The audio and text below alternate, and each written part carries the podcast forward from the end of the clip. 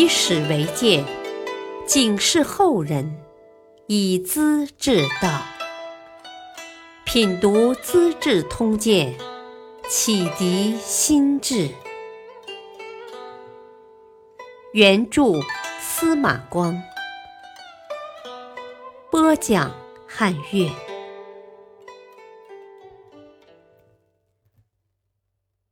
曹将军施勇敬病，徐尚书只谈风月。曹景宗素来争强好胜，是很有个性的人物。他从小好动，跑马、射箭、舞枪弄棒，是一把好手。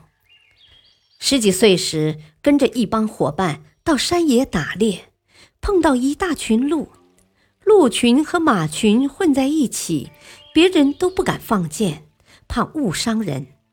曹景宗瞄准空隙，出手飞快，箭到处，野鹿应声倒下，竟猎得一大堆。伙伴们非常佩服，说他将来一定能成为将才。钟离城的血战，他把北军杀得大败，立了头功，升为公爵。但年轻时的脾气丝毫没改，又急躁又散漫。到地方上去巡视，他坐在车子里闷得慌，总要把帘子拉开。东张西望，看个新鲜热闹。哪儿出了事儿，人头攒涌，气氛紧张，他就高兴，像小孩子一般，非要打听清楚不可。遇到不公平的事，总要出头过问，管到底才罢休，从不怕老百姓笑话。在这种时刻，侍卫觉得他太随便，背后劝他庄重些。曹景宗大发脾气，啊！我当年在乡下，骑着快马像游龙，拉响弓弦像打雷，箭射出去好比恶鹰叫。山上赶路，数准肋骨射，没有一箭落空的。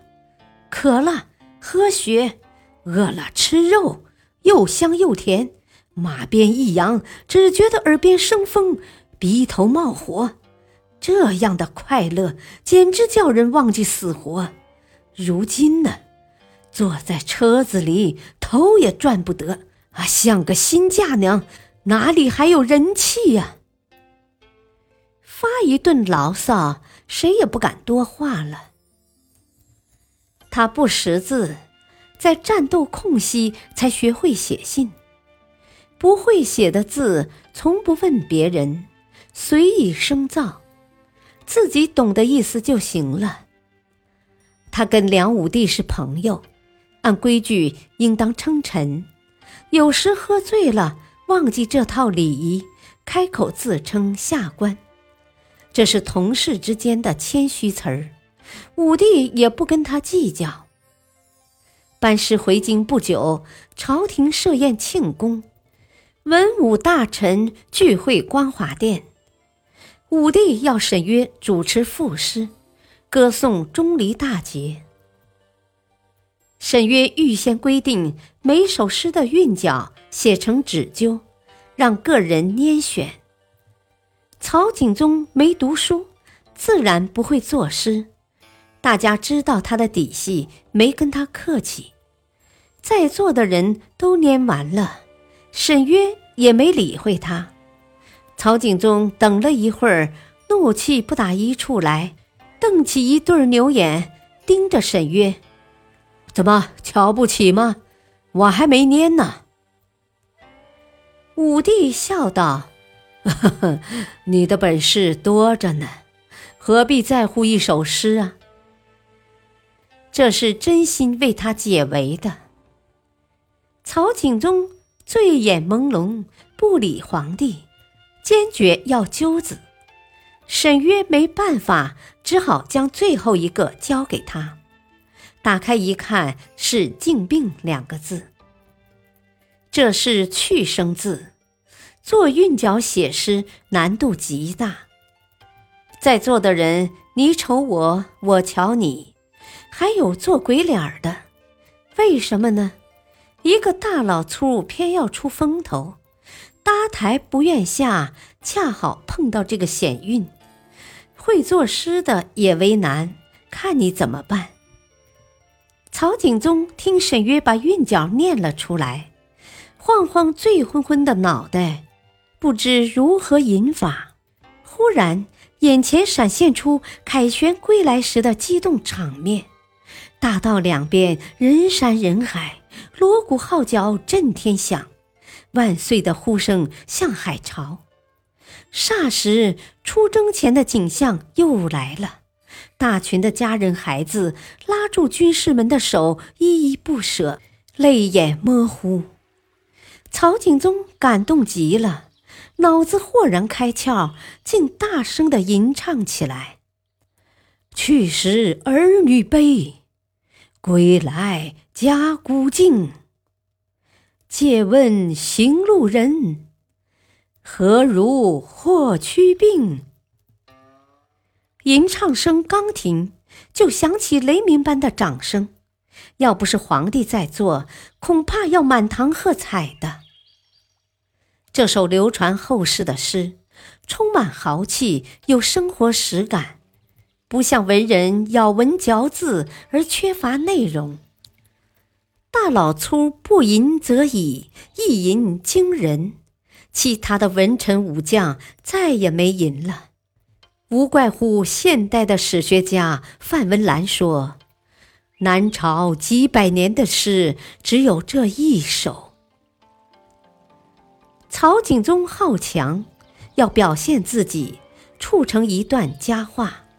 同时的尚书徐勉却沉静谦虚、谨慎踏实，也有惊人的语言。他当梁武帝的宰相，和将军周舍参与朝廷机密大事，前后二十多年，住在办公室，很少回家，所有重要文件都要经手。跟同事们闲聊时，情绪活跃，也不古板。但从未泄露国家的机密。他的经历是超长的，文件堆积如山，从不着急。白天应酬宾客，接待部署，有时一面谈话，一面抄写，像有两副脑子。他对儒家经典和历史史实、古往今来的族姓源流和重要人物记得烂熟。提起笔来不出半点差错，稿子抄正以后，草稿立刻烧掉，从不留下痕迹。由于长时间不回家，偶尔进门，狗不认得主人，竟要汪汪汪的叫个半天，真是一位实干家呀！一天夜里，学生们请他喝酒，名士于浩也在座，是故意安排来的。他早就想调到詹事府当武官员，酒过三杯，谈得热闹，是套近乎拉关系的好时刻。于浩正想开口，徐勉放下酒杯，神情庄重，把话头拦住：“今夕只可谈风月，不可及公事。风月就是风花雪月。”一般的生活琐碎事，公事则是朝廷的政事和人事。